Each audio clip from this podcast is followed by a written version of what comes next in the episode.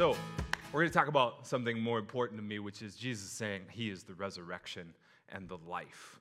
And this I am statement to me uh, reminded me of, of an iconic thing that many of us have. How many of you have jumper cables in your car? Show of hands. Come on now. Who has jumper cables, right? Everybody's got some jumper cables. These are nice, right? These are just beautiful. These are dirty. I don't know why I'm wearing them. when do you need jumper cables? I know it seems really obvious. When you have a, be- a dead battery, right? When you left your lights on in the mall parking lot uh, because you thought it would be good to turn your lights on for some reason, right? And you left your car on and your battery dies, you're the drive in, listen to the radio and it dies, whatever, right? You don't need me to mansplain that. But you get your, your jumper cables and you jump your car because it needs a jolt, it needs life, it needs to get started back up. And, and when Jesus shows up in this story in John chapter 11, he is in a situation that needs a jolt. He's in a situation that needs life and resurrection. And, and, you think about him saying, I am the resurrection and the life. Well, the only reason you need jumper cables is if something is dead. The only reason you need resurrection is if something's dead. He talks about life because he's in the circumstance of death in that moment in John chapter 11. Look at the moment where he shows up with the jumper cables for the soul in a situation that's shadowed in what? Death, grief, mourning. John chapter 11, verse 17 and 19, Josh just read it. On his arrival, Jesus found Lazarus had already been dead in the tomb for four days. Many Jews had come to Mary and Martha to comfort them in their loss of their brother. It's not difficult for us to describe this situation that they're in, is it? You can think of the words that would characterize it the sadness, the mourning, the depression, the grief, the heaviness. And I think it's not difficult for us to describe because we live in that. At different times in our life, we feel that we're surrounded by it, right? We live in a broken world. So we're surrounded by death, we're surrounded by sickness, unemployment, bankruptcy, uh, suicide, divorce, rejection, all of these things that kind of cloud our lives and carry that heaviness around our lives. That's the kind of situation that Jesus is walking into. And it's in this moment, surrounded by all these people, Mary and Martha, that's what's so interesting. They're surrounded by all these people and they run to Jesus. They leave the crowd of people. Yeah, that's nice. You want to sit here and have a coffee cake and cry with me? I'm out. I'm going to go be with this guy. Why? Jesus is the only one with jumper cables. Jesus is the only one that can spark something. He's the only one that can say and really mean it that he is the resurrection and the life. Who else can say that? He is the resurrection and the life. He's the only one there. In John chapter 11, verse 25, when he says he is the resurrection and the life, Let's think about that statement for a moment because that's a big statement. What does that mean?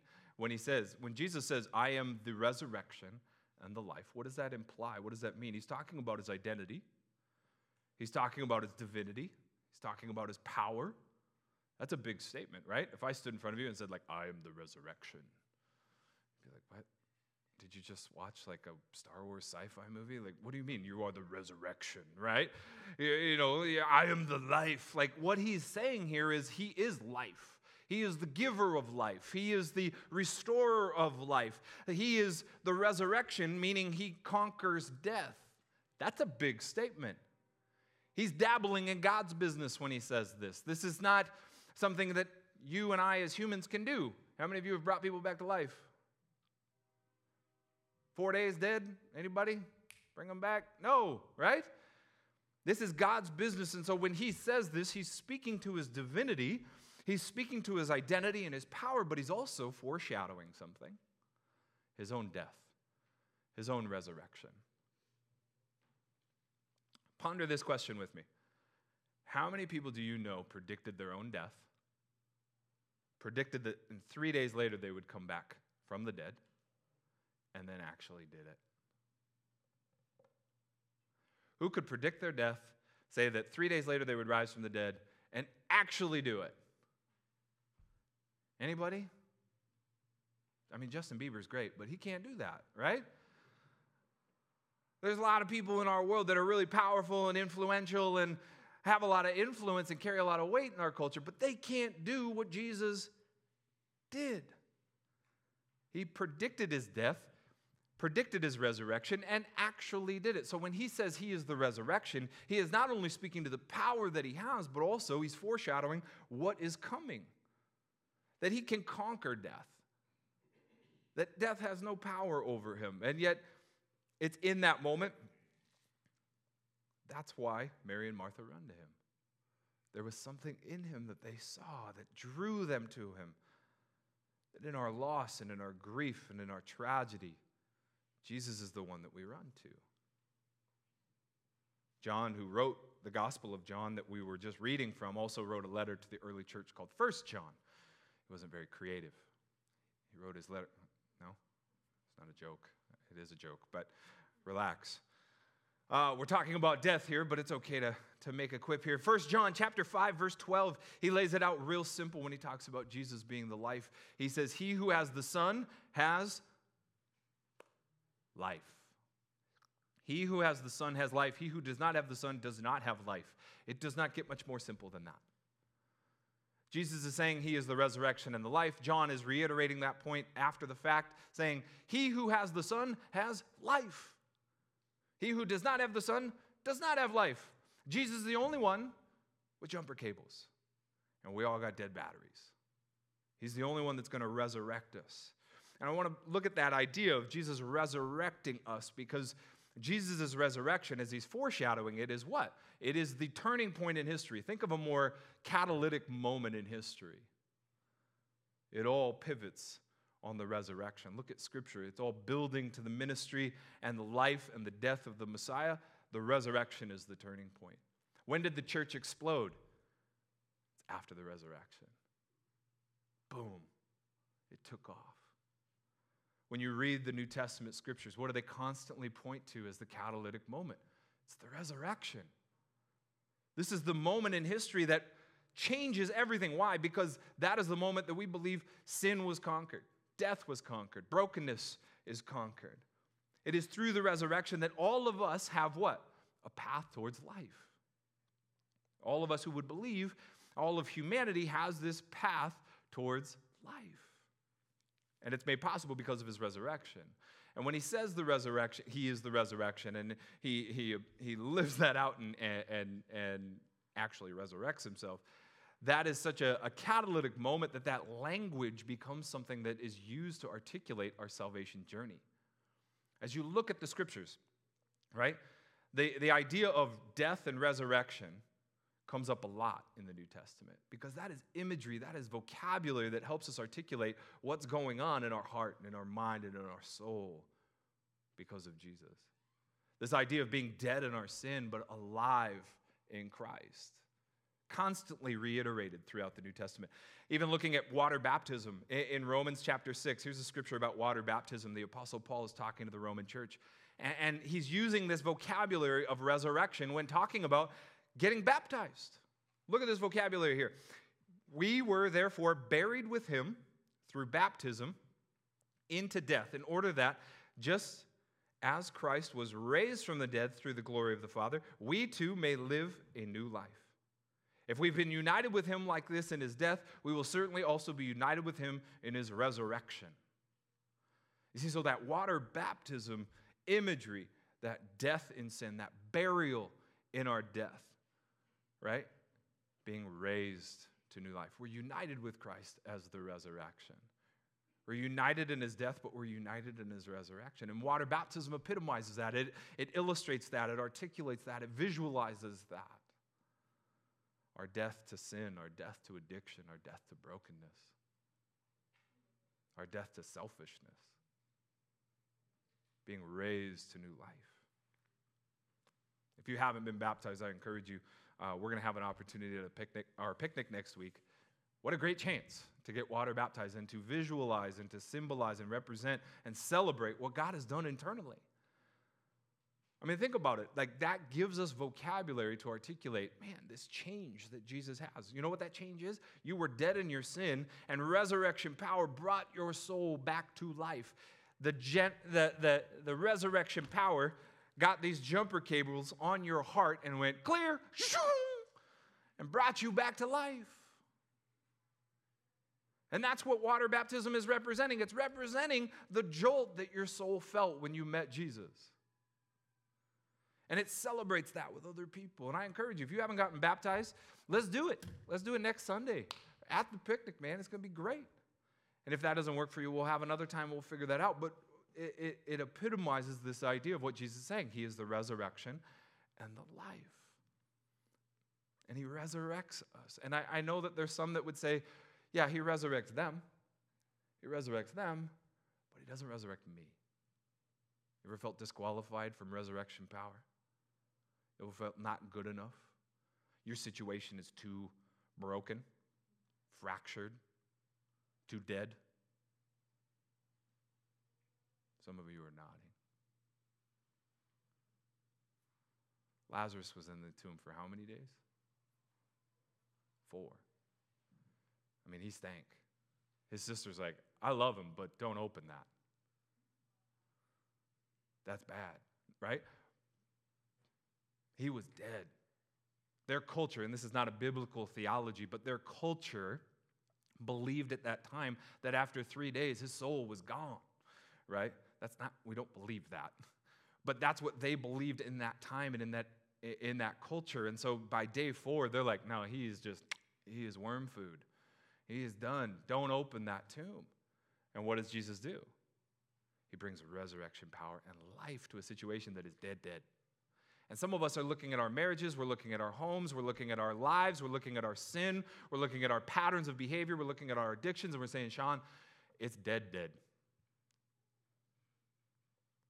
And I, I read this story and I say, nobody is too messed up, nobody's too broken, nobody's too dead to resurrect. Nobody. Nobody's battery is so drained that Jesus can't revive us and he resurrects us to life. He says he is the resurrection and the life. He's resurrecting us to eternal life, right? This idea, Jesus keeps eternity in his, in his scope of everything that's happening, right? Picture that, that sad, somber scene, and, and he's having these conversations with Martha about your brother's gonna rise again, and she's like, Yeah, I get it.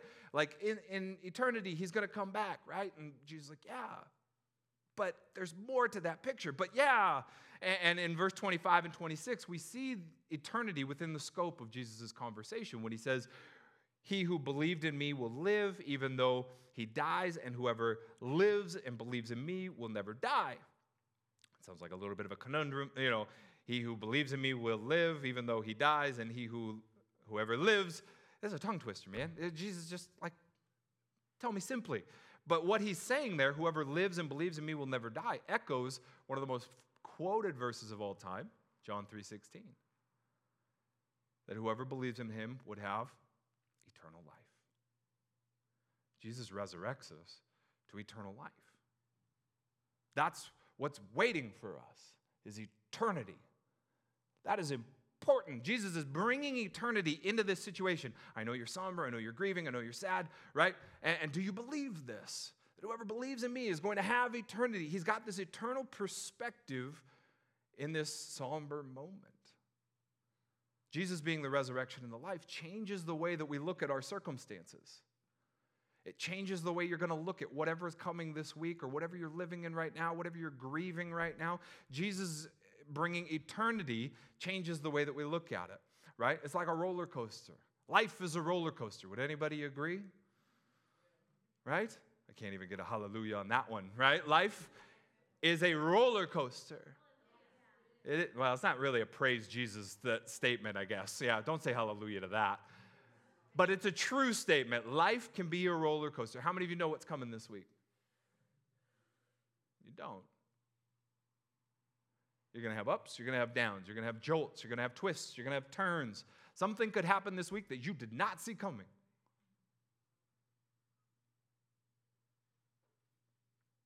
Life is, is really a roller coaster. But when you're riding a roller coaster, what keeps you in place? What keeps you secure? The lap bar, right? That thing where the like teenage employee has to come and pull on it. Yeah, you're good. Like, I hope so. No matter what that roller coaster's throwing at you, it's got you. No matter what life throws at us, there is a sense of security and a sense of strength, knowing not that everything's going to be better right now, but knowing that there's eternity. In the scope of eternity, I can sit secure in whatever life is going to throw at me. Doesn't mean it's going to be easy. I'm still going to get jostled this week. I'm still going to get jostled next month twisted and turned and all of this, but I can find strength, security, and a bit of comfort gripping onto it tightly, knowing that Jesus has my eternity. That's why. That's why when I, I go to a funeral, and I, in, my, in my role, I can see people on their best day when they get married, and I can see them on their worst day at a funeral. It's one of the ups and downs of this role. But I can be at a funeral and I can be talking with people, and there is a glimmer of hope, a glimmer of peace in that conversation. They're processing tragedy and loss and grief, and yet in those conversations, people can still mourn, but they find hope and they find peace. Why? Because eternity is in their field of vision. It changes the way we look at today when you've got eternity secured by Christ. And that's what he came to do. Believe in him, right? He says that whoever lives and believes in me will never die. He resurrects us to life, eternal life. But he doesn't just stop with eternity. The story doesn't end there, right? It doesn't stop there. He doesn't just console Mary and Martha and say, Yeah, it's done. Like, you're going to see him someday, right? Jesus resurrects us to a resurrected lifestyle. There's a phrase that I, I think I came up with. I don't think I stole it from anybody. But a resurrected lifestyle is something that challenges my thinking, but that's what Jesus resurrects us to. He resurrects us to eternal life. That's important. That's essential. That's, we got to hold on to that. But he also resurrects us to something else a resurrected life, life today. Because what happens in the story? He meets with Mary and Martha, right? And then what? They roll the stone, and what happens? He doesn't turn to Mary and Martha and say, Hey, uh, yeah, you're right. You're going to see him in heaven someday. You're going to die, and then it's going to be great in paradise, but it's a bummer he died. It doesn't stop there, does it? The story doesn't stop with Lazarus still in the tomb, and, and, and, and that's because Jesus came to do something different. He came to show that resurrection power and true life is meant to be experienced today. Not just in eternity, but today. Because think about it if it was just for eternity, if all we are to be consumed about is eternity, why did he bring Lazarus back from the dead? He's already where he wants to be. He's in the presence of the one true God. You think Lazarus wanted to come back? He got a taste of heaven for four days. Think he wants to come back to this? Right? Anybody? No. But what was Jesus doing? He's showing them that when he says he is the resurrection and the life, it is that he resurrects us to eternal life, but he resurrects us to a resurrected lifestyle today. Because what happens is Lazarus comes back from the dead. And it shows the crowd what? Resurrection powers for today. Life is meant to be experienced today, not just in eternity. In verse 40, when Martha pushes back and says, Jesus, we shouldn't roll that stone, what does he say to her? In verse 40, Jesus tells Martha, If you would believe in me, you will see the glory of God. You will see it, you will, you, you will experience it.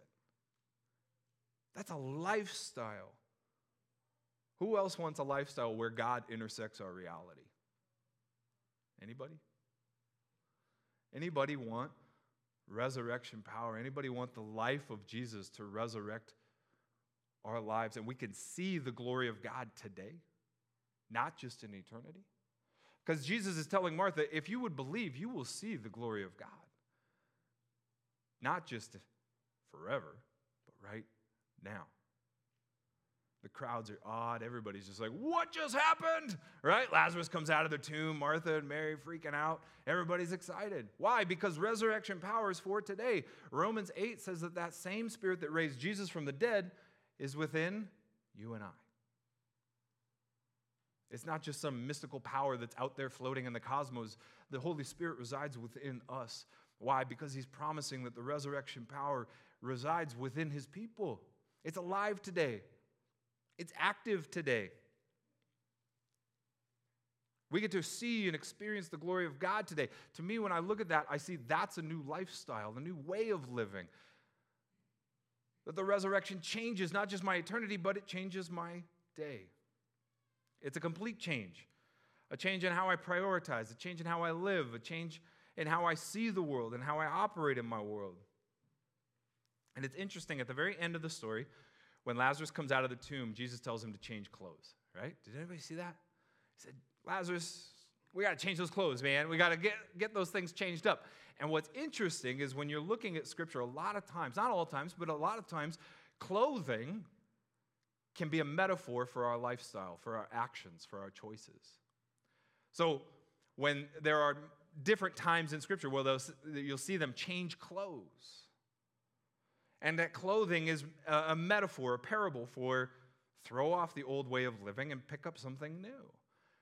Because he doesn't say, hey, Lazarus, it's great to have you back. I know you're in your stinky rags of death.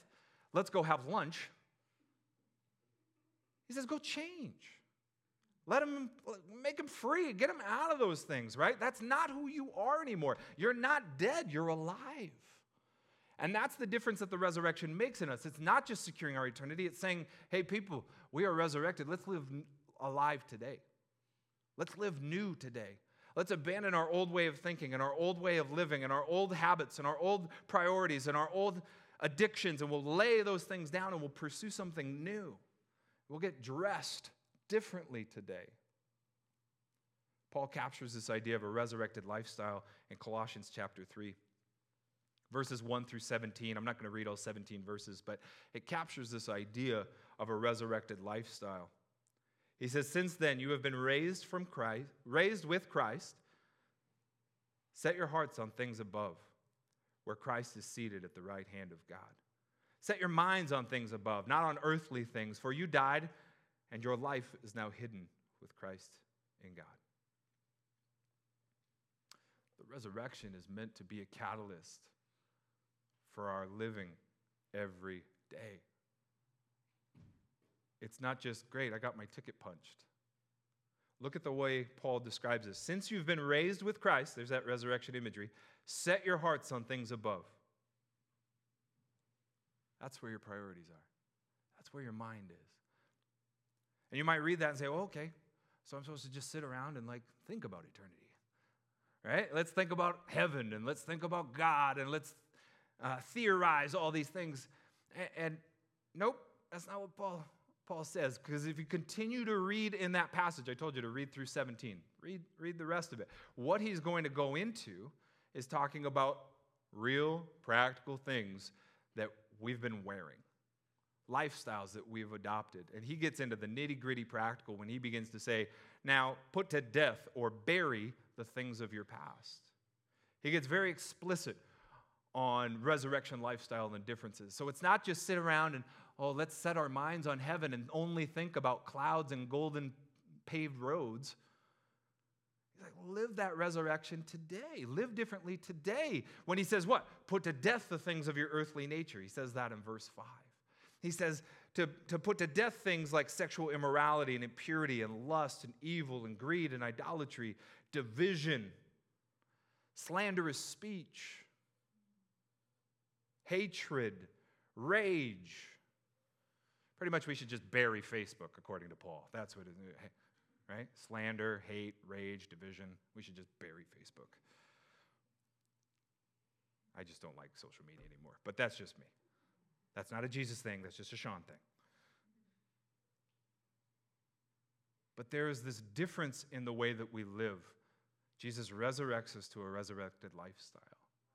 In Colossians 3 epitomizes that idea burying who we were and resurrecting to new life something new.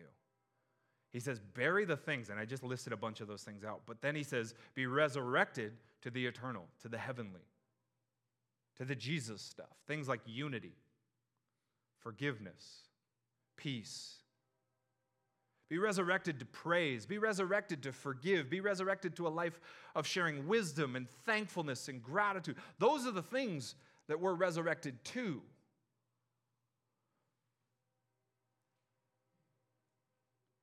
This, this has been a, a, a, an idea that I've, I've really wrestled with because I begin to see in the New Testament how often they talk about the resurrection being the catalyst for living a better life, living a different life, living a resurrected life. And for so long growing up in the church, I just thought, like, you're just supposed to be a good person. You ever felt that pressure?